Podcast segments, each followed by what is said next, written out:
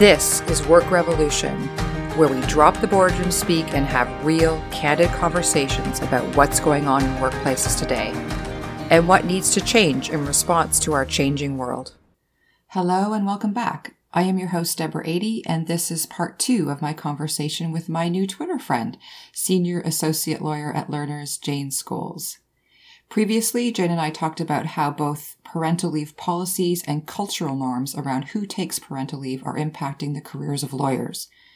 For this part, Jane, I want to get your perspective on another thing that's been getting a lot of attention lately, and that's around gender inequality and compensation practices and the wage gap.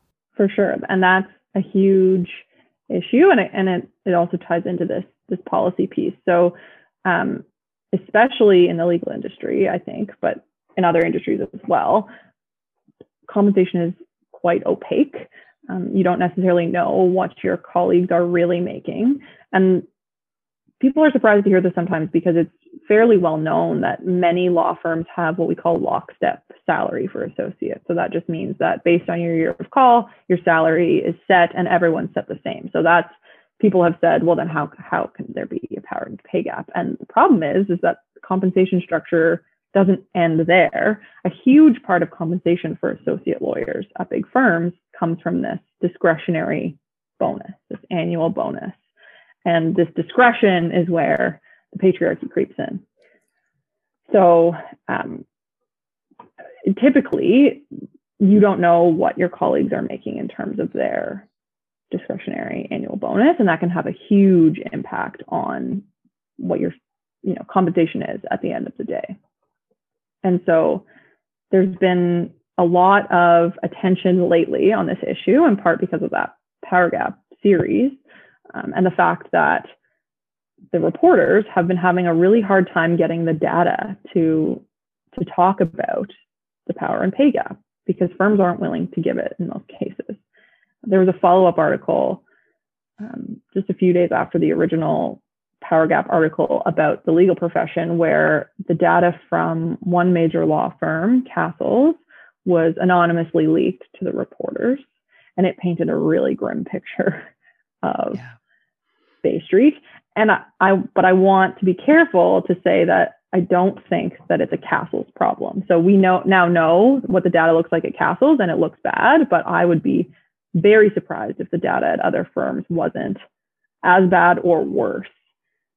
Um, so what the data showed was that um, women made less than men at every level effectively. A, a, huge part of this was the discretionary bonus.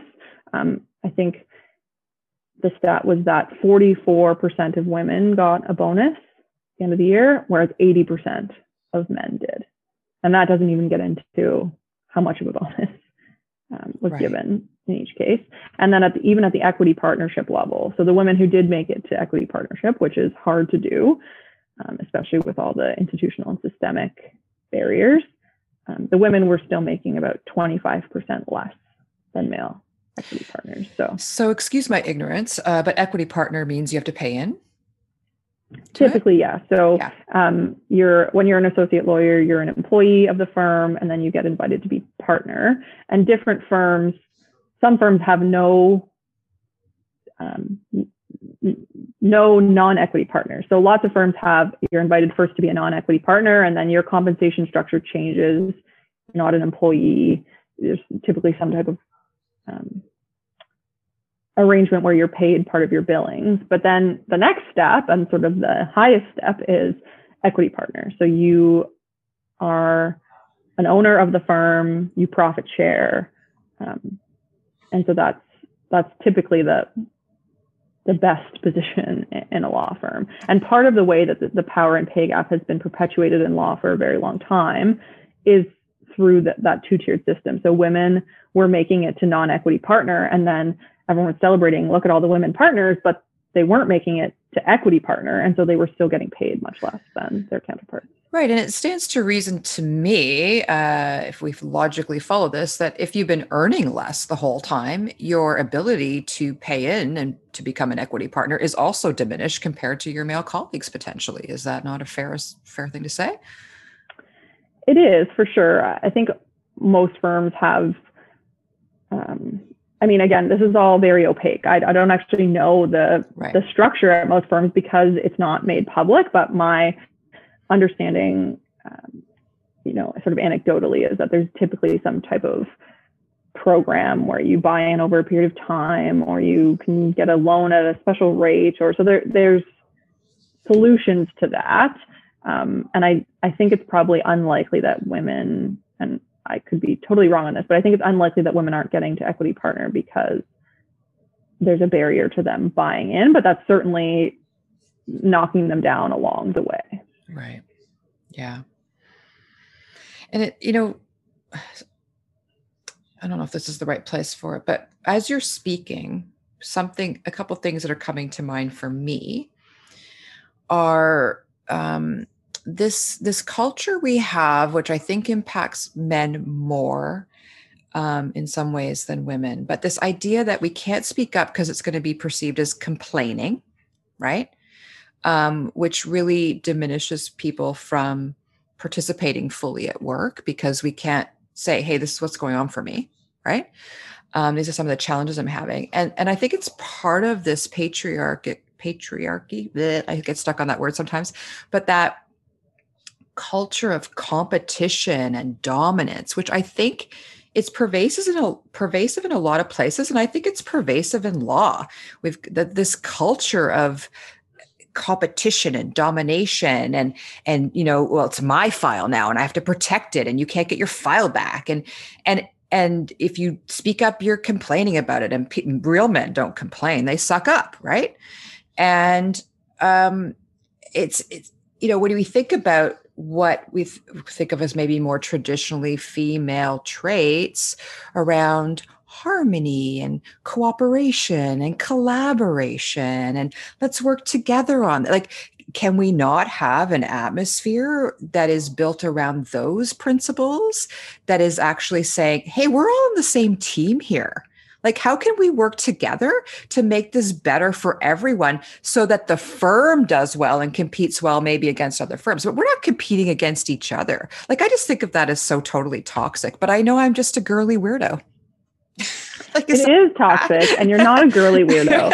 it is, it is totally true. And it's a problem in a lot of professions, I think, and law, maybe most most acutely that there's this sort of you're rewarded for being competitive. You're rewarded for being cutthroat against your peers. I'm fortunate to have only worked at law firms that really i, I think don't ascribe to that model. Um, you know where the i summered an article on bay street and it was made very clear to us from day one that the the one way to be not hired back as an associate was to be found to be competitive with your peers. They tried to instill from day one that we need to work together and being competitive is, is the surest way to get yourself walked out the front door. Um, and then now I'm on a team, I'm on a few teams, but one in particular stands out as being extremely collaborative and supportive. And we cover for each other so that everyone gets a break. And there's no competition over files. There's us versus the problem, us, how can we best serve our clients? And that's going to, the answer to that's going to be different in different cases.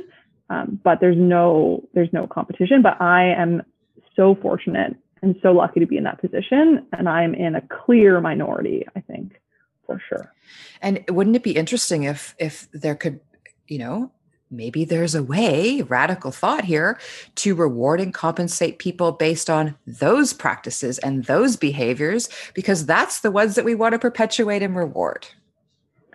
For sure. And again, I think that's the problem with this opaque compensation structure. to add some, you know, subjectivity into their into their analysis and into their um, compensation models. But I think we're still not um, valuing women appropriately, even if we're doing that, because I think there's a lot of inherent bias that creeps in. And I think even where we're using objective measures to to decide on compensation, it's not that objective. So if I could, I don't want to be a broken record, but if we go back to this bonus model, so um, again, you're given a base salary, and then a big part of your compensation typically comes from this bonus, and firms may or may not tell associates what the criteria are for the bonus or how to get a big bonus. Some sometimes it's completely unknown and you just have to sort of assume and people usually assume it means put your head down and bill as many hours as possible. And that is a big component of the bonuses, you know, dollars brought into the firm.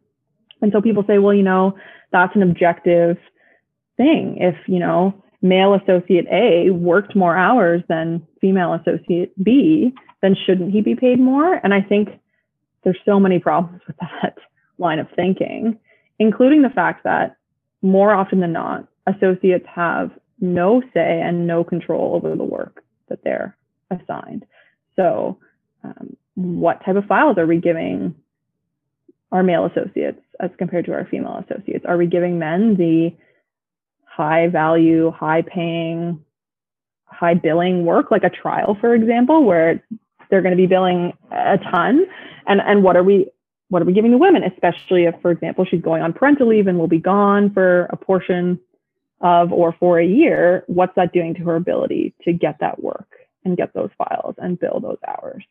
Um, I should also point out that this was from a study in the US from Sky Analytics. It's a legal invoicing company, but they actually noted that this idea that women work less than men in law firms is a myth and that women actually build more hours on average than their male counterparts, but that men's hourly rates were typically set higher, even within the same year of call. So men were bringing in more dollars to the firm because of how the firm chose to set hourly rates. And so I wouldn't be doing the conversation justice if, if I just noted that I think we need to think about what work we're giving women, but it's also just completely a myth that women work less. Women typically work more and harder. They're also given a lot more what I like to call office housework. Grunt so, work. Right, like the unpaid, unrecognized voluntold jobs, like being on endless committees, often about diversity and inclusion. And, you know, the irony there is not lost on me, but they're given a lot of unpaid office housework that is not recognized in our existing compensation models. And so they're spending a lot of time on that. And while their male counterparts are busy, you know, billing up the wazoo and then getting compensated for it and getting further and further ahead year after year. Yeah. I um I think there, you know, you said law is maybe one of the more the worst offenders in terms of professions. I think you've got some tight competition from some others. Engineering comes to mind, uh, capital markets, uh, some finance uh, areas in finance come to mind. So there are definitely there's there's some competition there for sure. For sure. But I would say that um, based on my experience of going into law firms as a support person uh, in terms of you know the, the work that i've done the consulting work that i've done and i've you know been into some uh, downtown toronto law firms. A couple of things that struck me one, one is that i'm usually dealing with the hr department and I, I i have it's been noticeable to me. I mean i already think that hr is kind of a marginalized department in most organizations uh, in law firms, I, I found it particularly noticeable. It seemed to me that everybody there was in servitude to the lawyers, and their job where there was just to, to prop those them up and help and just do their bidding. And HR did not seem to have a voice at the table. Again, based on my experience, that's what I noted. And I've also, uh, from my experience working and supporting in that area, and I've had a, some some um, uh, career transition call, um, clients who have uh, there's a whole industry propping up by the way to support lawyers who are leaving the law profession who are just like traumatized right? Um, i have a client right now who uh, he's he's really struggling. It's a male but he's really struggling. He's just uh, traumatized by by the law profession it seems. Um, and there's a reason our professional regulator um, has a program for you know free counseling for all of its members. Right. It's not used enough, but there's a reason that that program exists. And, you know, it's a really, it can be a really terrible profession that chews people up and spits them out. Yeah, I don't. But I think we can change that. Yeah, I mean, I just think it's so family unfriendly, is the word I'm using again, uh, to be a broken record about it. So, would you agree that it's it's just one of the most family unfriendly professions out there? I think I do agree. And again, I have a skewed lens on this because I am a lawyer, but I also I did go to business school, um, and so I have a lot of friends and colleagues who are in those other industries that you named that are also very family friendly, very male dominated. Um, but I think law is particularly bad. And, and part of that feels like, you know, we can't change it because it's the way the system was designed. But part of it, I think, can be changed. So I'm going to go back to Twitter again, the source of the source of all interesting discussion lately. So one of the people who's been engaging with my tweets on this point is Greg Allen. He's a lawyer in Vancouver.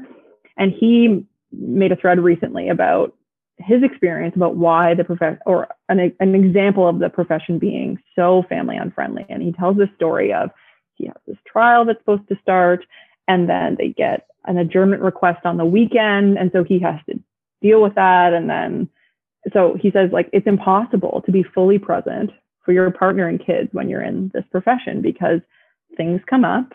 Um, lawyers can be pretty discourteous to each other in terms of the timing of motions and urgent applications and scheduling. And so um, I noted that that's one of the reasons and one of the ways that the system is designed to push people with primary childcare responsibility out. This idea that we have to be always available, that urgent things can come up all the time, and we have to drop everything to deal with them. And so, again, that pushes people with primary childcare responsibilities out, and those people are disproportionately women. Yeah. Yeah, I think it's just um, we're we're all human beings, and this is not a human friendly situation. The way based on and there there's so much science and research coming out now, and, and has been for many years. I, I'm actually going to do a whole podcast on how I think that leaders are science deniers because there's been all of this stuff coming out about how our brain operates. What do we need to create great cultures and work environments where people can thrive and not we're not burning them out. People are not doing their best work under these circumstances and I don't believe for one minute it needs to be that way. Like I'm just not buying it. It's just that we don't have enough momentum to help create that change. To your point, it's just existed this way for so long. It was built on a very male dominated model because women weren't weren't involved in in in it as, as, much at the time and we need to redesign it to just be better for everybody and i think everybody's going to benefit from that.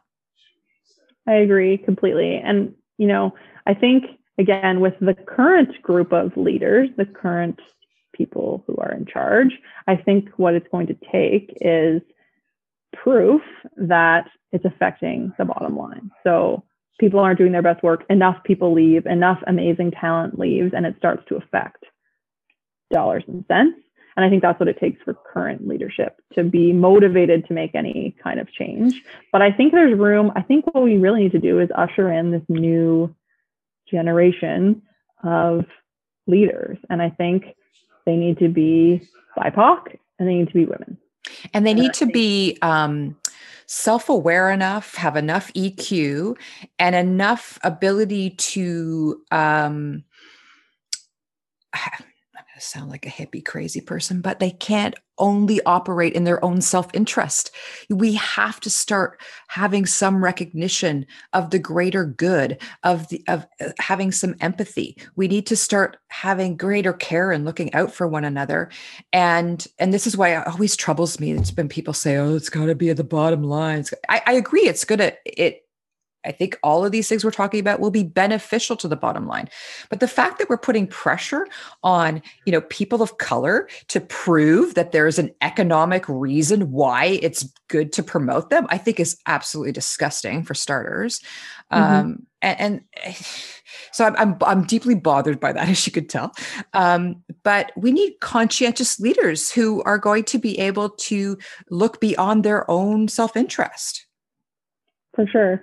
And science shows that women are better at that. I think I, I, I don't know if you saw the, the articles and the reports about how women-led countries dealt with the coronavirus pandemic better, and all the sort of thoughts about why that might be. And a lot of it centered around, you know, women's ability, their their leadership style. So more participative, more democratic. Women are willing to, you know, create a group around them a group of experts around them and then rely on those experts. Um, you know, they take ego out of the equation more, go to the experts and make decisions on that basis. So, um, you know, I thought that was interesting about COVID. And I think that probably would be true in a lot of organizations as well. And there are men who will do that more readily than certain other men, but those men have also had trouble, right? Because um, men who tend to show those types of qualities you're talking about, more humility, for example. Um, so there is some evidence to show that, you know, those more humble males are also penalized in the same way we're talking about them being penalized when they speak up about parental care. Right. Like they're they're not they don't have the traits that are re- the typically masculine. I'm using air quotes yes. heavily there because yeah. I hate yeah. that, but the typically masculine traits that are rewarded. So if they're not cutthroat, not competitive, um, egocentric, then they're not going to do as well in the systems that we've created. And so they're they're also not going to get to the top and be able to create real change. So I really, again, I think again, there's some faint hope that maybe current leadership will make changes for the wrong reasons and with the wrong motivators. But the better option is to, to usher in this new generation of leaders who are who have diverse experience, who have lived experience, and who have the guts to burn it down and make the changes that need to be made and stop relying on this antiquated notion of, well, this is how we've always done it and that's a that's a problem in law for sure this idea of well this is how it's always been done. Yeah. Um, and it that doesn't need to be how we do it going forward. So again there are some firms that are making strides in this area and it's awesome to see. And again i'm in a an awesome situation but it's too too rare. It's too often held up as the shining example of like well look at this firm they're doing this or you know, Jane has such supportive mentors and great colleagues, and she's really making it. But we're held up as examples for all the wrong reasons. And we shouldn't be these rare, shining examples. It should be the norm. Yeah. Yeah. Hallelujah to that. Um,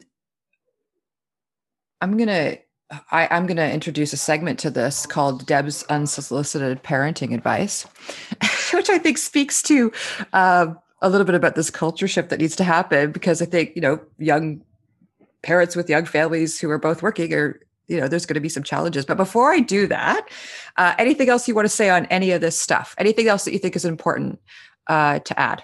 You know, I think I could go on for days and days about this, but I think I've hit all the major points that I told myself I needed to hit going. Okay, my I have two teenage boys, right? So um, you know, I, am reflecting back on career and family and and you know the time with my children and all of that and balancing all of these things, and so I'm coming at it from uh, some different lenses.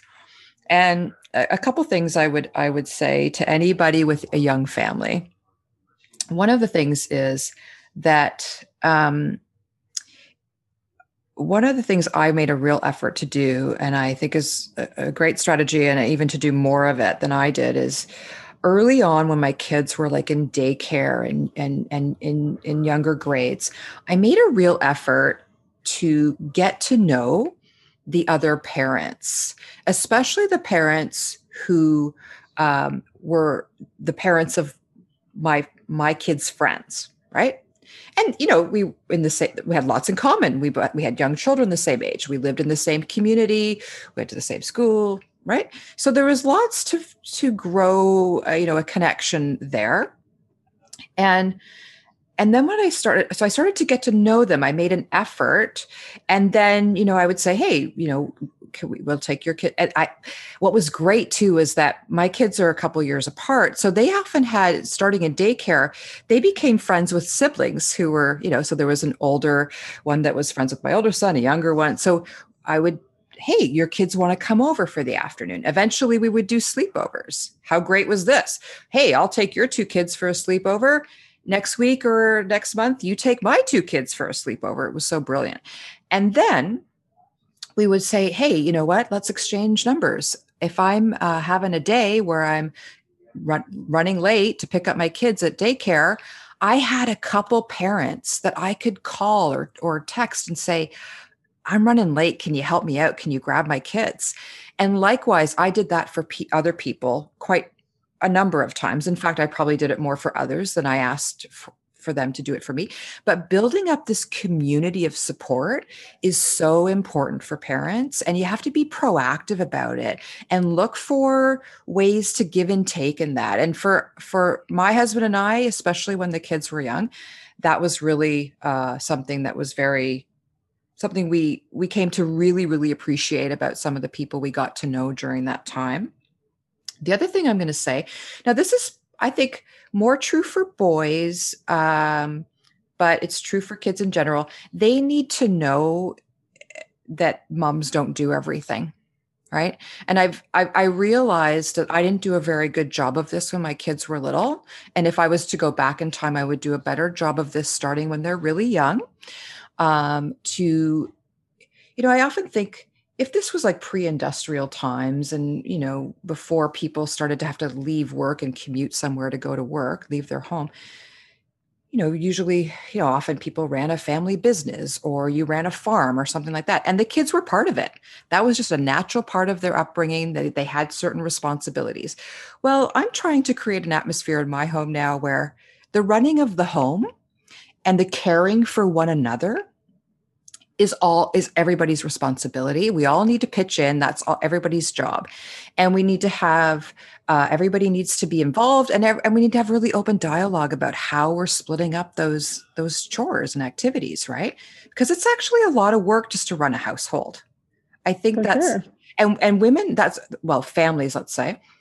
One of the things that's happened as more women have entered the workforce is we have really lowered our standards around home and uh, I, I mean, growing up, my house was always immaculate.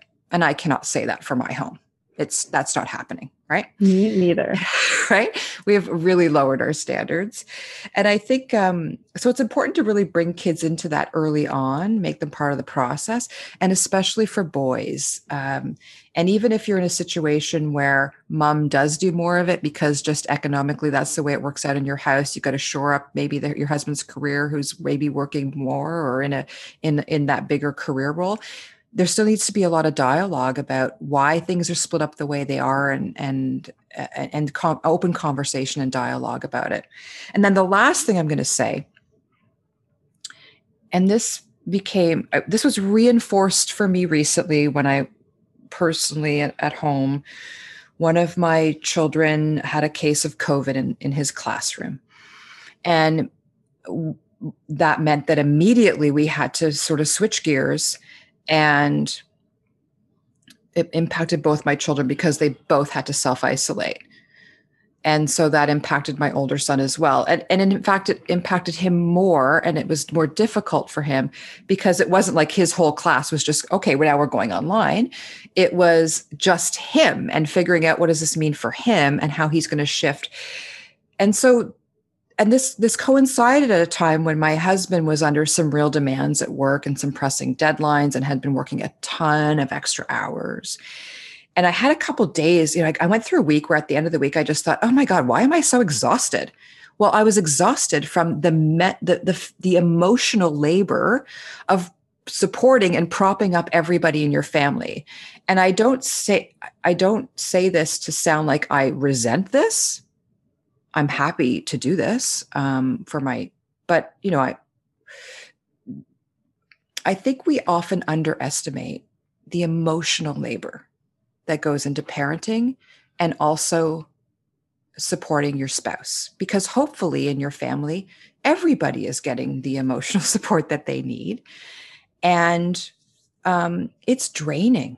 It's really draining to do that and so it's not just about the physical work of who does the laundry but who's there for people when you know who do the kids go to every time they need to talk something through? And and you know what? We need to raise our kids to readily have that dialogue. That's part of their emotional well-being emotionally balanced well-being. So we raise fewer narcissists and sociopaths who are dangerous to our our um, our world for sure. I agree completely. And I think so. It's funny. So I have a baby boy.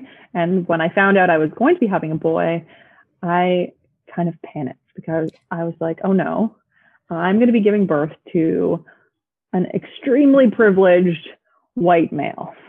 What do I do? How do I do that? How do I make sure he doesn't fall into all the traps that are that are the patriarchy.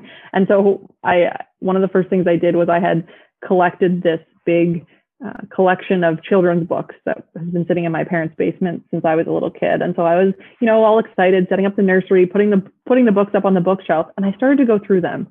And I immediately got rid of any book where the woman was always in an apron and the dad was always wearing, even when they're animals, like you've got little animals where the mom is wearing an apron and clearly doing something around the house, even though that's not the point of the narrative. And then the dad is running out the door with a suit and tie and briefcase. Like, and I ended up with a very small collection of books from what was once a huge collection of books. So I agree that work needs to start early. I did not want my child having these messages drilled into him, you know, subliminally from day one that mom does work around the house and dad does work outside the home. And I think that goes back to the parental leave issue. I think that parental leave is a huge part of setting up a family dynamic and who is I think it creates a primary parent basically. So for a period of time, one person is working and one person is at home with the kid that person who's at home tends to become the primary parent. And, you know, if they're lucky, the other parent is helpful when given directed tasks and they contribute, but there's still this dynamic. And I think the other partner taking a parental leave does a lot to undo that from the beginning. So if there's a period of time, for example, in my family, it was very important to me that my husband was willing to take a paternity leave. That was in my terms and conditions before we even talked about marriage. Um, and so, you know, there's going to be a period of time starting next month actually where I'm at work and he is at home with the kid, 100% responsible for him during work hours. And I think that's going to be important for our dynamic going forward and our kid understanding that he has two equal parents, not a primary parent and a secondary parent. Yeah.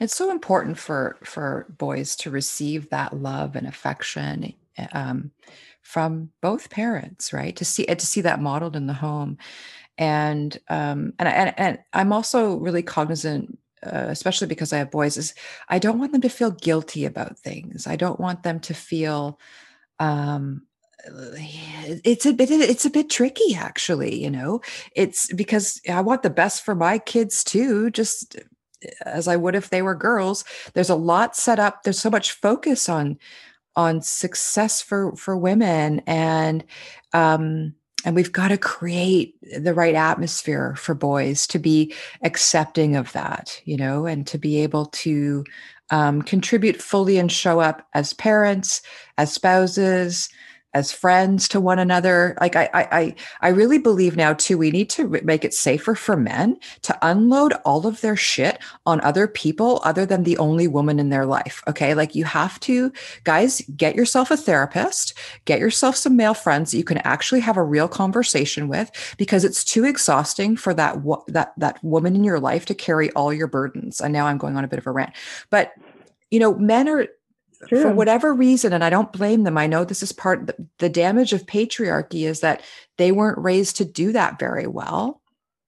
And we need to start changing that you know we need to start changing that script for men. For sure. Because they're burning out too right? They live five years less you know they're, they're burning out. Yeah yeah. absolutely. I wanted to talk about one thing you we started this little segment here, Deb's unsolicited advice, with unsolicited advice for parents. And I think a really important thing is to give some unsolicited advice to um, people who are mentoring and working with young parents and especially young women. So, um, my principal, Yola Ventresca, again, I'm going to go back to Twitter here, but she had a really awesome Twitter thread that generated a lot of really important discussion. Um, and she created this thread that had um, concrete strategies for how people supervising young women lawyers can affect change today while we work toward broader systemic change, which is the goal. But there are some things we need to just be doing today. We can't sit around and wait for that change to happen. So I just want to highlight some of her suggestions because I think it's rare to get clear, concrete ideas in, in this space. And I think it's important. Again, we can't put all the onus on young women and young parents um, we, to create a good environment for themselves. We need the people who are in charge to create that for them. So Yola the first thing she mentioned was to check in on your juniors, especially your junior women, ask how she's doing, get a sense of the hours she's working, and confirm that she has room for downtime, which is really important. Mm-hmm. And then open up about your own struggles in this area. So create this trust, this safe space where, you know, you're sharing your struggles and how hard you're working and how you're creating downtime for yourself so that she feels like she can open up about that as well. Um, encourage her to guard jealously her private time and model the same by doing so yourself. So it's not going to go over well to just tell your juniors, you know, make sure you're taking time if you're not modeling that yourself. Um, and then importantly, you have to take concrete steps to allow for that downtime. So Yola noted, and I can confirm it's true, that sometimes she covers work for her juniors herself. Um, she'll ask another member of the team to step in. We all cover for each other, and that means we all get a break. Um, but it's important for the principal to initiate and action that plan. We can't be relying on the juniors to ask their peers to cover for them and ask their boss if that's okay. Um, the principal really needs to be the one to step in and do that. And then flexibility. So flexibility in a few ways. Number one, again, we talk about in law, there's lots of urgent there's lots of urgency. There's lots of external deadlines that are hard or impossible to move. Um, but internal deadlines can and should be flexible. Um, most of the time, we can be flexible and we're choosing not to be. So we need to work together better on that. And then working hours, and that's especially true during the pandemic. Working hours should be flexible. There's obviously there's going to be some, you know, client facing meetings and whatnot that need to happen during what, what I'll call typical business hours. But otherwise, we need to recognize that different people have different obligations and maybe working at odd hours, and that should be okay. And then uh, don't give files away. So, one really concerning thing Yola was seeing was people saying that in order to help the junior women who all of a sudden are, you know, have kids who are in virtual school and who are dealing with the the pandemic and working from home was that their files were being taken away as this sort of patronizing way to help them manage all their responsibilities. But that's not the answer. That's taking away good work from them that is going to impact their compensation, their trajectory, their experience. And so that's not the answer. Instead, we instead of taking them away, thinking we're helping, we need to help with scheduling, help her reclaim agency and control, work with her to come up with a plan for what she can fit in and what she can't. And so, and if we don't do all these things, we're going to lose talent, men and women, it, very imminently. And so this is a really urgent problem for employers and not just employees. Right. Well, that is great advice and a great spot for us to end. Um, thank you so much for doing this. And, you know, I might be coming back to you because, as I said, the area of employment law is uh, is an interesting one, and it crosses over with a lot of, I think, potential topics for the work revolution. So, thank you so much for doing this, Jane. Thanks for having me. Thank you so much for listening. I am preparing for the next evolution of the Work Revolution podcast, including a slightly different format. I have lots of great topic ideas I want to explore around workplace practices that create general cynicism about corporations and the trustworthiness of leaders, and that contribute to underrepresentation of women, racialized people, and members of the LGBTQ plus community. All of which results in our workplaces missing out on great talent that can drive change and innovation that is so badly needed in all sectors of our economy right now. If you've been listening, I'd love to hear your feedback. What's been resonating, resonating with you? What hasn't? Uh, what would you like to hear more of? You can get in touch with me at Deborah at workrevolution.ca or on Instagram at work underscore revolution. As always, if you're enjoying this podcast, please spread the word, rate, and review the show. Until next time.